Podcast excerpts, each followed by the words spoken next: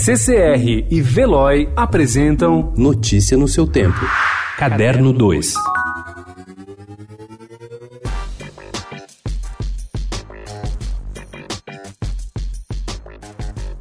Batizada de Faz Escuro Mas Eu Canto, a 34ª edição da Bienal justifica o título emprestado do livro homônimo do poeta Tiago de Mello. Trata-se do reconhecimento dos tempos difíceis que o mundo atravessa e da possibilidade de a arte mudar esse estado de coisas. A Amazing Grace é um possível exemplo. O trocadilho com o título original do hino de Newton, Amazing Grace, ou Sublime Graça, sugere que Neo Muyama vê a situação como um labirinto, maze, do qual só sairemos por esforço próprio.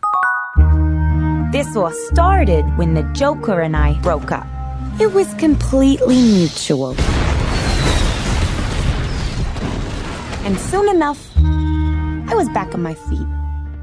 Jared Leto postou no Instagram que o Joker, Coringa, faria uma aparição no spin-off da DC Aves de Rapina, dedicado a Arlequina e sua emancipação fantabulosa. O longa de Cat Yan estreou na quinta no Brasil. Em dezembro, Margot Robbie e a diretora estiveram em São Paulo, na CCXP, para mostrar cenas do filme e conversar com o público num painel que foi movimentadíssimo. Muita coisa se passou desde então, incluindo nova indicação de Margot para o Oscar por O Escândalo, em que ela está arrasadora, mas não mais do que como a anti-heroína de Aves de Rapina.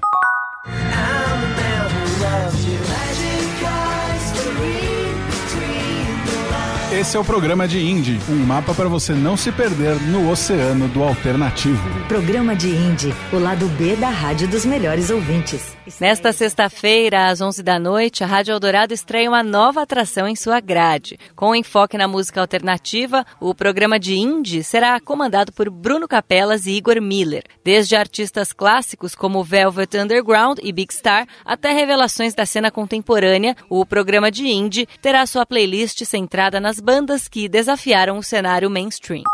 Começou na quinta no Cine Sesc a versão compacta do Festival do Rio do ano passado. No total de 21 filmes destacam-se verdadeiras pérolas. Os novos filmes de Alain Cavalier, Abel Ferrara, Ken Loach e Sergei Lonitsa são apenas alguns deles. Não faltam as atrações brasileiras, incluindo Favela é Moda de Emílio Domingos, que venceu o Redentor de melhor longa documentário pelo voto do público. Notícia no seu tempo. Oferecimento CCR e Veloy.